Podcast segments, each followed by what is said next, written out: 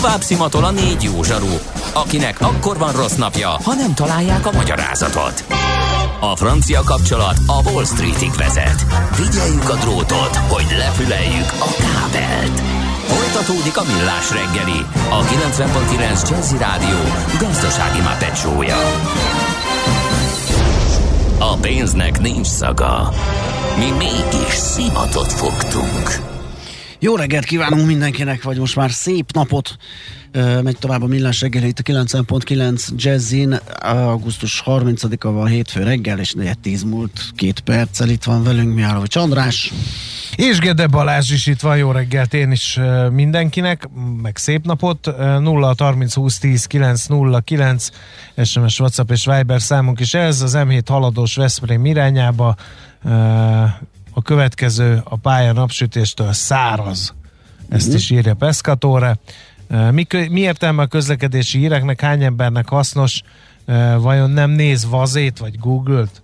Hát ez egy nehéz kérdés, és igazából azért foglalkozunk időről időre vele, mert hogy ö, nekünk ezt előírja egy hatóság, hogy nekünk közlekedési híreket hát az kell egyik, szolgáltatni. Másik meg egyébként én is mindig megfogadom magamnak, hogy még a bejárt útvonalakon is be fogom kapcsolni, mert hogy mennyi haszna van, hiszen látom, hogy mi a helyzet, mindig elfelejtem. És ö, szerintem, hogyha már vannak páran ilyenek, akkor azok tőlünk kaphatnak olyan infót, ami az ő útvonalukon esetleg hasznos lehet, és kerülni tudnak, vagy nem arra menni, vagy bármi más.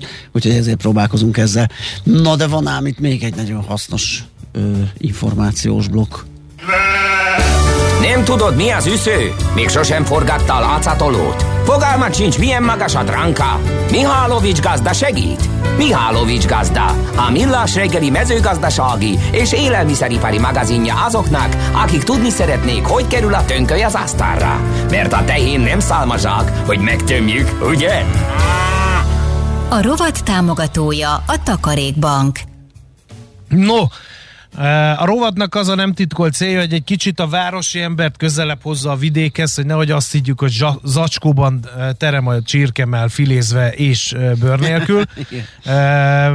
Ezért időnként átvesszük ezeket a fő mezőgazdasági ágazatokat. Most a Termék Tanács elnökének segítségével, Kukovics Sándornak hívják őt, a Jó ágazatról fogunk egy kicsit beszélni, furcsa módon nem húsvétkor. Jó reggelt kívánunk! Jó reggelt kívánok! Hmm. kezdjem azzal, hogy én ügyvezető igazgató. Ügyvezető igazgató, igen, elnézést kérek, akkor már javítjuk is. Azt szeretném először is megkérdezni, hogy mennyire van jó dolga most egy juhásznak, ugye egy, aki nem ismeri ezt a szakmát, az ilyen kicsit ilyen bukolikus kép él arról, hogy kint a botjára támaszkodva elégedetten nézi, hogy a birkái legelnek. Meg ott a pipájából. És hogy sokan irigylik emiatt a tevékenysége miatt, mert hogy hát, hogy mondjam, nem, nem éri stressz, és valószínűleg egy juhász ember nem a szívinfarktusba fog elhunyni, az idegeskedés okozta szívinfarktusba. Szóval mennyire hogy mondjam, csak jó dolga van most, visszatérve az eredeti kérdésenhez a juhásznak most Ez egy borzasztó, borzasztó érdekes és összetett kérdés a következő miatt. Egyrészt a juhász is élheti szívinfarktus, amikor nem vitték el a bárányait, vagy nem viszik el a gyakjúját. Viszont a számlákat meg hozzák. A igen. számlákat meg hozzák, és a takarmányt meg meg kell venni, uh-huh. az energiát ki kell fizetni, az üzemanyagot ki kell fizetni, takarmányt meg kell venni, nyilvánvaló. Másrészt pedig nagyon kevés az a hányad, aki már csak legeltetre támaszkodik a botjára, az is csak néhány állattal ö, sétálgat a legelőn. Az, az összkép az messze nem ilyen. Uh-huh. Az összkép igyekszik, igyekszik így mondjam, valamilyen szinten gazdaságosan is ö, működtetni a saját kis ö, nyáját, mert az ellenkező esetben csak ráfizetést hoz. Jó mhm. lehet, a támogatás az hatalmas segítség az előtt szereplőinek. Uh-huh. Ez azt jelenti, hogy egy ilyen, inter, tehát nem ez a legeltetésen alapuló gazdálkodás, hanem egy ilyen intenzív jutartást kell elképzelni, tehát istálóba takarmányjal nem. nem? Sajnos, sajnos ez még nagyon-nagyon kicsi hányadban van. A döntő hányadat ma is legeltet, aztán utána a legelő fölvehető takarmány mennyiséget a szükségletnek megfelelően kiegészíti részint ténával, részint zsákból, abrakkal azért, uh-huh.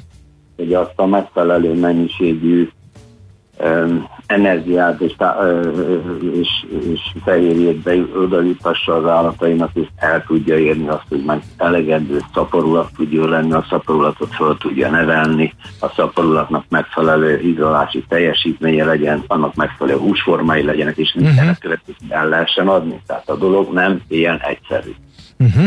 Uh, mennyire van kereslet a különböző termékeikre a juhászatoknak. Itt gondolunk a gyapjújra, a tejre, a húsra, mert időnként a magyar sajtó felkapja ezt az ágazatot, általában húsvétkor, hogy elviszik az összes teljes bárányt, vagy nem viszik el az olaszok. Általában erről szokott cikkezni a sajtó, de arról, hogy mit csinálnak a gyapjúval, nyírják-e még, megveszi az ipar, eleget fizetnek-e érte, fejnek-e juhokat Magyarországon, ezekről viszonylag kevesebbet hallani. Hát kezdjük a, a visszafele a, a nyílősebb ágazat részekkel. A gyapjú világkereskedelmi szinten árban mint egy 50%-ot zuhant. Nyersgyapjú áron alapvetően.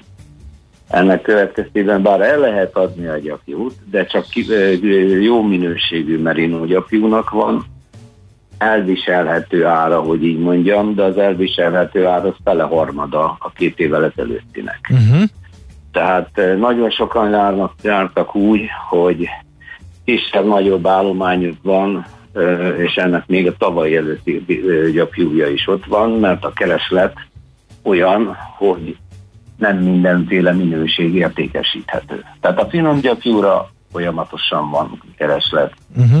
A kicsit durvább gyapjúra, hát lényegesen kevesebb a kereslet, és hogyha ha árakról beszélünk, akkor pár évvel ezelőtt még 3-400 forint, még 400 forint fölött is volt egy a kiló gyapjú ára. Ma ez 50-150 forint között hová, uh-huh. mászkál, függően attól, hogy milyen minőségű, illetőleg melyik gyapjúval foglalkozó, nagyon kevés kereskedő, illetve feldolgozó, hát uh-huh. a mhm. feldolgozót úgy értse, hogy összegyűjti, részét válogatja, és a értékesíteni.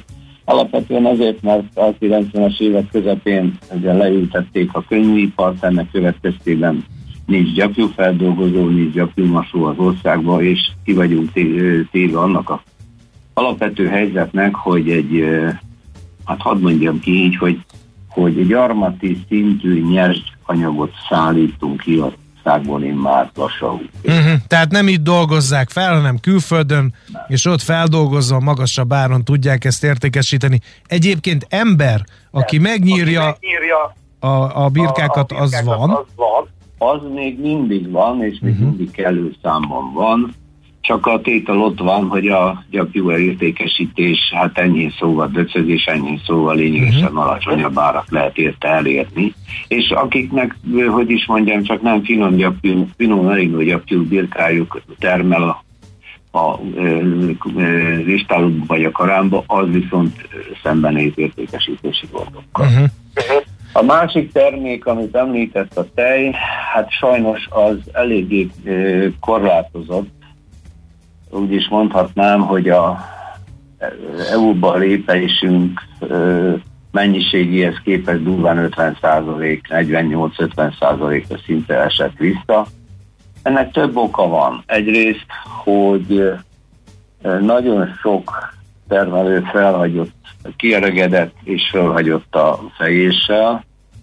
Sokkal egyszerűbb, könnyebb munka az, hogy bárányt nevel és utána ellapasztja a vállányokat, és igyekszik újra termékenyíteni az anyákat. Jó lehet. Egy jó tejelő anya után egy fél-három negyed bárány árát lehet meg, megkapni a tőle kifejt tej értékesítésével. Uh-huh. Az is igaz, hogy viszonylag alacsonyabb a tej értékesítési ára, mint amit elvárnának a termelők, Viszont a dolog az egy roppant kettős. Egyrészt a tej árát úgy lehet megalapítani, hogy mennyit lehet elérni a piacon egy mondjuk bevinni egy kereskedelmi láncba, mondjuk a jutúró tyúsajtot, mert azt azért tudni kell, hogy 25-75 százalékos a kereskedelmi ár, és azon az áron, amiért átveszik a feldolgozótól a tejterméket. Uh-huh. Na most ez vissza is hat arra, hogy mennyiért lehet fölvásárolni, mert ha nem lehet megfelelő magas, magas áron eladni, akkor nyilván nem lehet megfelelően elvárható áron megvásárolni is egy jutejet. Uh-huh. Hát ennek van egy, van egy visszatartó hatása, meg van egy visszatartó hatása annak, hogy egy sajnos a fejős juhászaink jelentős hányada már előregedett, nem bírta tovább és föladta. Hát ez egy elég kézi munkaigényes tevékenység, úgyhogy nem vonza a fiatalokat, gyanítom. Igen, igen, egy részénél még mindig van kézi fejés, bár a gépi fejés nagyon sok uh, könnyebbséget okoz, könnyebb kezelhetővé teszi. A tradíció az a kézi fejés volt, és aki a tradíciónál nem tudott tovább lépni, az elfáradt. Uh-huh.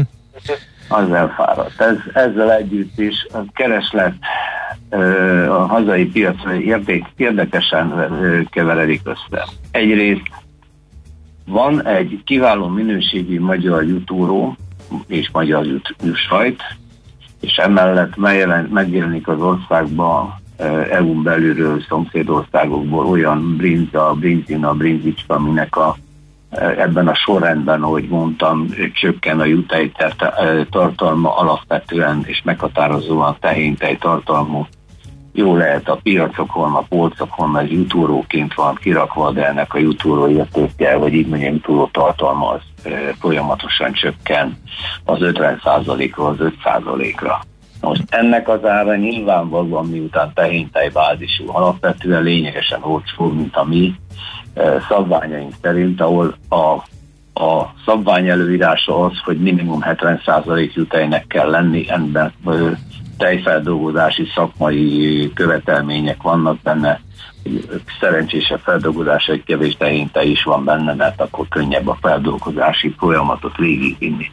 Na ehhez képest ugye minimum, a maximum 50%-os a, a brinza, ami eredendően igen, aztán a brinzin, a brinzicska, az már brinzicskán a másfél százalék van. Na ennek az ára lényegesen alacsonyabb, mint amiért a magyar jutórót elő lehet állítani. Egy-kettő, Érdekes körülmények vannak ebben, mert az az ár, amiért itt a piacokon elő időnként előfordul, az alacsonyabb, mint a most kimondom, Szlovákiában mennyiért megveszik a gomolyát, amiből készül a jutó. És akkor innen, akkor innen el tudjuk képzelni, hogy ez a matematikai trükk, ez hogy állhat elő. Pontosan. Igen. No, no nagyon megy az idő, és beszéljünk egy kicsit a, a húsról is.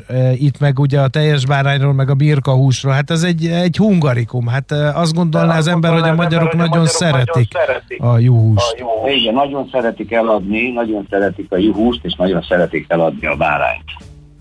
Ugyanis a bárányért hát lassan ott tartunk, hogy egy jól izzadt 30 néhány kilós bárányért annyi az ára, mennyire amennyire majdnem el lehet tartani egy anyajulat egy évben. Aha. Aha.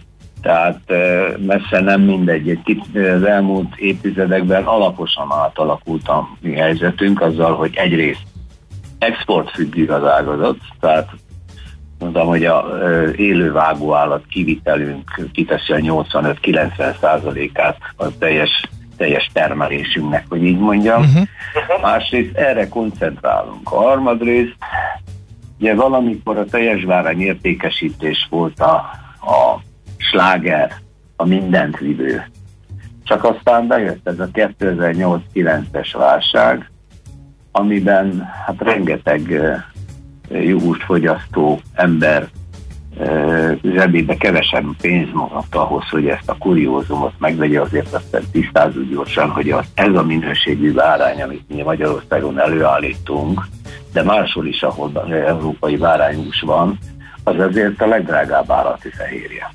Igen. Hát annak a különlegessége, a környezeti fenntartásba játszó szerepe, foglalkoztatásban, vidékfenntartásban, egyébben játszó szerepe miatt is az az egyik legdrágább állati fehérje. Ez azért Igen. jóval Most uh, jobb a helyzet, mert ugye a sajtóban megint azért került be a jó ágazat, mert hogy a Brexitnek egyik haszonélvezője. Sokkal jobb a helyzet. Én azt kell mondjam, hogy az első fél évben egy 20%-kal kevesebb juhús, illetve 30%-kal kevesebb élőbárány érkezett be a Brexit következtében Nagy-Britanniából, ami egy érdekesen kezelhető hiányt okozott. Emellett a az egyéb országokból a tradicionális Új-Zéland, Ausztrália és egyebekből beérkezett uh, új hús mennyisége is egy 20%-kal kevesebb, mint a megelőző években. Ez a tendencia nagyon úgy néz ki, hogy a következő belátható három-öt évig se tartalma sem fog lényegesen változni, és van egy bizonyos értékesítési vákuma piacon, uh-huh. amit mi ö, lényegesen jobban ki tudnánk használni, ha lenne elegendő állatunk. Viszont sajnos az elmúlt, most már azt mondom, 6-8 évben egy folyamatosan csökkenő állattétszámmal dolgozik a Magyarországi jó szektor, és hát ezen valamiféle változást kellene tudnunk elérni. Hát de ez ilyen gyorsan nem megy, hogy ugye a kevés állatból hirtelen sok bárány legyen. Jó. Ott technológiát is kéne váltani, szaporítási technológiát is kéne váltani, hasznosítható szaporulat meg felnevelési arányon kéne változtatni, hát sok mindent kéne javítani. Igen. Igen. Jó, legyen ez a végszó, és ehhez kívánunk a juhászoknak sok erőt és kitartást. Köszönjük szépen, ránk fér. Köszönjük a beszélgetést. Minden jót viszontlátásra. Kukovics Sándorral, a Jú Terméktanács ügyvezető igazgatójával néztük meg, hogy tényleg olyan idilli és bukólikus-e a juhászok élete, mint azt mi első pillantásra képzeljük, és hát kiderült, hogy nem. Mihálovics gazda most felpattant egy kultivátorra, utána néz a kocaforgónak, de a jövő héten megint segít tapintással meghatározni, hány mikron a gyapjú. Hoci a pipát meg a bőrcsizmát. Most már aztán gazdálkodjunk a rézangyala. A rovat támogatója a Takarékbank. Műsorunkban termék megjelenítést hallhattak. Tőzsdei és pénzügyi hírek a 90.9 jazz az Equilor befektetési ZRT szakértőjétől. Equilor, 30 éve a befektetések szakértője. Marga Zoltán szenior elemző van itt velünk a telefonvonal túlsó végén. Szia, jó reggelt! Szervusztok, jó reggelt kívánok! Jó hangulat volt mindenhol, remélhetőleg átragadt hozzánk is. Igen, igen, hát a múlt héten ugye láttunk azért egy negatív korrekciót a hazai piacon, most uh-huh. ezt próbáljuk felettetni, vagy próbálják felettetni a befektetőkkel, mert a forgalom nagyon alacsony, még a 2 milliárd forintot sem ért el, OTP-ben van egy uh, picit magasabb, ilyen közel 1 milliárdos forgalom, és nagyon De várjál, 2 milliárdot sem ért el 3 10 hát az nem olyan rossz mostanában. Hát mostanához kép van. Ja, igen, hát a mostanában, igen. igen, igen, igen. Azt, azt még várjuk, hogy visszajöjjenek a régi szép idők, igen. Igen, igen, tehát a 10-20 milliárdos napi forgalmat igen. régen láttunk már. De az OTP-ben viszonylag magas, tehát közel 1 milliárdos forgalommal, és viszont jó hangulat, 1,3%-kal emelkedett az OTP, eddig 17.700 forintnál tartózkodik, jelenleges 18 ezernél van a, a következő fontos ellenállási szint a történelmi maximum, egy nagyon, nagyon ö, nagy akadály lehet majd további emelkedésben. Összességében a Bux Index egyébként ö, kicsit több mint 1%-kal emelkedett 51.604 ponton, és a vezető részvények közül egyedül a Magyar Telekom mutat némi csökkenést közel fél százalékkal esett vissza 433 forintra, a MOL 0,75%-kal 2416 forintra emelkedett, és 2400-nál volt egy, vagy van most is egy fontos szinten érdemes figyelni, hogyha sikerül áttérni, akkor, akkor pozitív lehet a következő napok kereskedése is, illetve a Richter is egy nagyon komolynak mondható pozitív korrekciót mutat be, miután a múlt héten szinte végig esett az árfolyam 8785 forintnál a papír, és ez majdnem másfél százalékos árfolyam Forintpiac? forintpiacán is ugye pénteken láttunk egy visszaerősödést, miután délelőtt gyengült a forint, viszont a, a Fed jegybank, jegybank elnök nem jelentette be az program szűkítését, úgyhogy vissza tudott erősödni nagyjából minden feltörekvő piaci belülbe, és ez ma folytatódik, bár kis mértékben 348,67 ebben a pillanatban az euróforint árfolyama, tehát nagyjából 0,16%-ot erősödött, és hasonló mértékben a dollárral szemben egy 295,51, és akkor még nézzük meg az euró-dollárt, hogyha már a devizapiacról beszélünk, 1,18 alatt húzódik pontosan az árfolyam. Ugye itt uh, egy kis dollárgyengülés volt látható, miután meglepetésre nem volt bejelentés, de, de nagy mértékű elmozdulás sem. Világos. Zoli, köszönjük szépen, jó munkát, szép napot nektek. Köszönöm szépen. Szia, szia. Sziasztok. Varga Zoltán szenior elemzővel néztük át a tőzsdenyítás részleteit.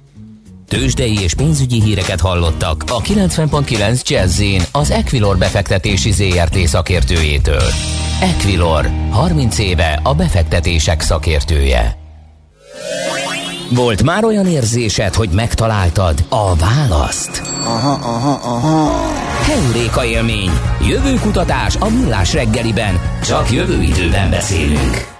Azt fogjuk megnézni, hogy hol tart most a 3D nyomtatás. Mi a helyzet, mik az újdonságok, hogy néz ki a jövő.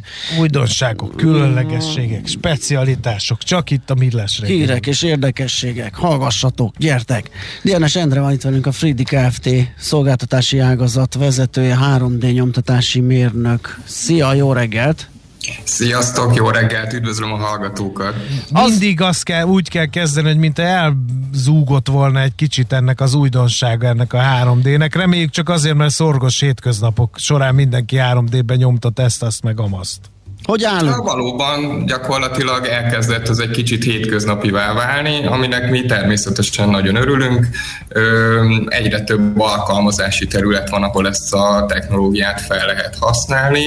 Ö, természetesen azért maradtak még újdonságok, és elég sok jövőbeni jó dolog vár még ránk itt a 3D nyomtatásban. No, Pár hete beszélgettünk egy, egy, egy, egy betonház nyomtatóról, hát itt egy picit próbáljunk meg valami közelebbi felhasználást találni, nyilván ez az érdekesség kategória, bár... A mai hír meg, hogy Wagyu marhasztéket nyomtattak őssejtekből, tehát egy, Egyre jobb semmi lesz. sem szent most már. Igen.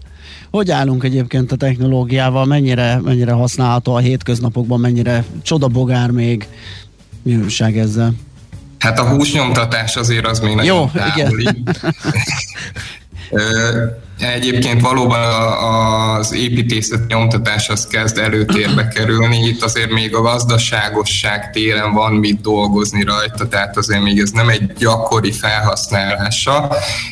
Egyébként a technológia természetesen fejlődik, előtérbe került mostanában az újrahasznosított alapanyagok, környezettudatos alapanyagok, sokkal nagyobb szerepe van most már a 3D nyomtatásnak a gyártásban és a tömeggyártásban, mint korábban, tehát most már nem csak prototípus gyártásról tudunk beszélni, hanem magában a gyártási folyamatokban is megjelenik a 3D nyomtatás maga, ilyen gyártósori kiegészítők, felfogatók, segédeszközök, illetve vannak már termékek is, amik közvetlenül 3D nyomtatással kerülnek a kedves ügyfelek kezébe. Biztos láttatok már, most már lehet venni olyan cipőt, aminek a talpa 3D nyomtatással készült, tehát ö, egyre inkább fejlődik. Ami egyébként egy picit úgy a, a média is elmellőzi, a 3D szkennelés az, ami elkezdett egy kicsit jobban beindulni, és, és több haszna van, és több felhasználása. Erről viszonylag keveset beszélünk egyébként. Pedig ez egy eléggé fontos része, hogy vajon mit fogunk majd nyomtatni, és itt már meg jelennek különböző mesterséges intelligenciák, és például egy beszkennelt tárgyat a szoftver egész jól fel tud most már ismerni, megtalálja rajta a furatokat, azokat a jellemzőket, amiket így alapvetően viszonylag még egyszerűbb felismerni, de már behatárolja azt, hogy pontosan hol található egy tengely, egy furat, egy csavarmetszet, tehát hogy egész nagy fejlődés van a 3D szkennelésnek is a, a folyamatában. Például most megjelentek azok az igények, hogy mumi tárgyakat, komplett tárlatokat beszkennelni, megőrizni az utókor számára, illetve valamilyen formában megjeleníthetővé tenni a ö, nagy közönség számára valamilyen digitális platformon. Ugye mindannyian tudjuk, hogy most itt volt erre igény, hogy ne kelljen személyesen menni a múzeumba, de azért lehessen látni belőle valamit. Én egy Úgy, olyat láttam múzeumban. Van, van előreugrás. Én egy olyat láttam múzeumban, hogy uh, ilyen szobor töredéket elgészítettek ki teljes egészébe, és egy teljesen más színű anyag, hogy lehessen látni, hogy mi az eredeti, és mi a kiegészítés ennek csináltak meg 3D technológiával. Tehát megvolt a szobornak a fél arca, és abból egy ilyen melszobrot nyomtattak, egy ilyet láttam. Hát én meg már tovább is gondoltam, már a teletransportáció meg is valósulhat, át lehet küldeni egyik helyről a másikra egy csavart mondjuk, beszkennelem itt, és ki 3D nyomtatja valahol a világ másik pontján valaki. De ez azt mondom, hogy ez egy egész közeli lehetőség, pláne, hogy mostanában már a filmnyomtatás is úgymond kezd egy elérhető technológiává válni, mind a, akár az otthoni felhasználásban is, de cégek is most uh-huh. már viszonylag kedvező áron tudnak hozzájutni fémnyomtatógépekhez, illetve a fémnyomtatási szolgáltatáshoz. Ez azért ez a elküldöm a csavar azt mondom, hogy részben működik, nem az lesz, hogy otthon lesz egy csavar gyártó kis eszközöd, de mondjuk már cégek egymás között természetesen tudják a, a fájlokat küldözgetni, és a saját gépeikkel létrehozni a tárgyakat. Az eszközök árában történt olyan változás, hogy mondjuk most már, ahogy említetted, ugye be, be szivárog a gyártásba, egyre több a felhasználási terület, az ember azt gondolná, hogy azért most már az árak is mennek lefelé. Ez azért fontos, hogy a kisebb cégek is megengedhetik-e maguknak az ipar 4.0 keretei között, hogy ők most akkor ebben a területben is fejlődjenek? Abszolút. Bizonyos technológiák úgymond elérhetőbbé váltak. Például nem tudom, hogy ismeritek-e az SLS poros gyártási eljárásokat, amik ez idáig azért így a kisebb cégek számára nem voltak elérhetőek így gép téren. Most már mi is kínálunk olyan eszközöket, amivel gyakorlatilag bármilyen kis vállalkozás el tud indulni. Ezekkel a gépekkel egyébként elég jól lehet nagy tételbe tömeggyártani, Nekem most például az egyik személyes kedvencem egy ilyen gép, ami nem, nemrég érkezett hozzánk, és ezzel a technológiával dolgozik. Illetve fémnyomtatásban is van most már úgymond olcsóbb technológia, kedvező báron hozzájutható, szintén akár vállalkozások számára, és most így azért elég sok pályázati lehetőség is volt, és bizony sokan pályáztak ilyen eszközökre. Uh-huh magában az anyagokban, mert most itt szó volt, persze poénkodtunk a húsnyomtatástól a betonnyomtatásig, ezen is, ezeken a területeken is zajlik az innováció? Ja, tehát... Abszolút élesedik nagyon a termékpaletta, tehát rendkívül nagy választékú alapanyag érhető most már el. eléggé divatosak és elég jó felhasználási lehetőséget biztosítanak a különböző adalékanyagokkal dúsított alapanyagok, üvegszál, karbonszál, aramid szál, tehát ami valamilyen plusz extra tulajdonságot ad még az alapanyaghoz. Tehát ezen a téren van egy egész jó fejlődés, illetve a környezet tudatosabb alapanyagok megjelenése az, ami most már kezd még inkább előtérbe kerülni, és több, mint annyi, hogy most csak PLA-ból nyomtatunk. Ugye a PLA-t azt már évek óta hosszú-hosszú ideje használjuk, de megjelent például már van PLA, ami egyéb organikus alapanyagokkal van dúsítva, hogy még kevesebb legyen a műanyag tartalma. Nálunk is van olyan elérhető alapanyag, ami után a gyártó minden megvett doboz után egy fát ültet például, meg alapvetően az alapanyag önmagában is egy, egy környezetbarátabb alapanyag. Uh-huh illetve emellett ugye az újra felhasznált alapanyagok, recycled alapanyagok is elkezdtek megjelenni. Úgyhogy van fejlődés, óriási a választék, és a, a felsőbb szegmensekben, a nagyon ipari anyagokban is jelennek meg újdonságok. Itt, itt mondjuk a hőálló alapanyagokról lehet beszélni. Van egy teljesen érdekes alapanyag, amit például arra fejlesztettek ki, hogyha kilövik a világűrben, engedjen ki magából gázt a vákumban, tehát már erre készül a 3D nyomtatás, hogy gyakorlatilag az űrkutatásban is megjelennek ezek az alkatrészek. Ha már szóba került az űrkutatás, van olyan felhasználási területe a 3D nyomtatásnak, amiről hallottál és meglepődtél, hogy ezt nem gondoltad volna, hogy ott is teret nyerhet ez a technológia?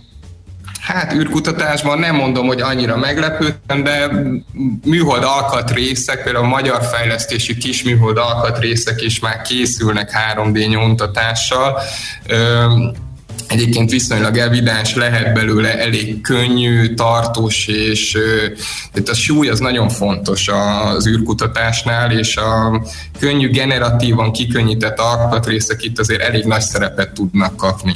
Uh-huh. Még egy utolsó kérdés, az ehhez kapcsolódó szolgáltatás mennyiben elérhető? Tehát például, hogyha én nem gyártani, de valami prototípust jó lenne, hogyha valaki kinyomtat, nyilván ahhoz nem vennék egy egész eszközt, meg mindenféle hozzávalót, az működik?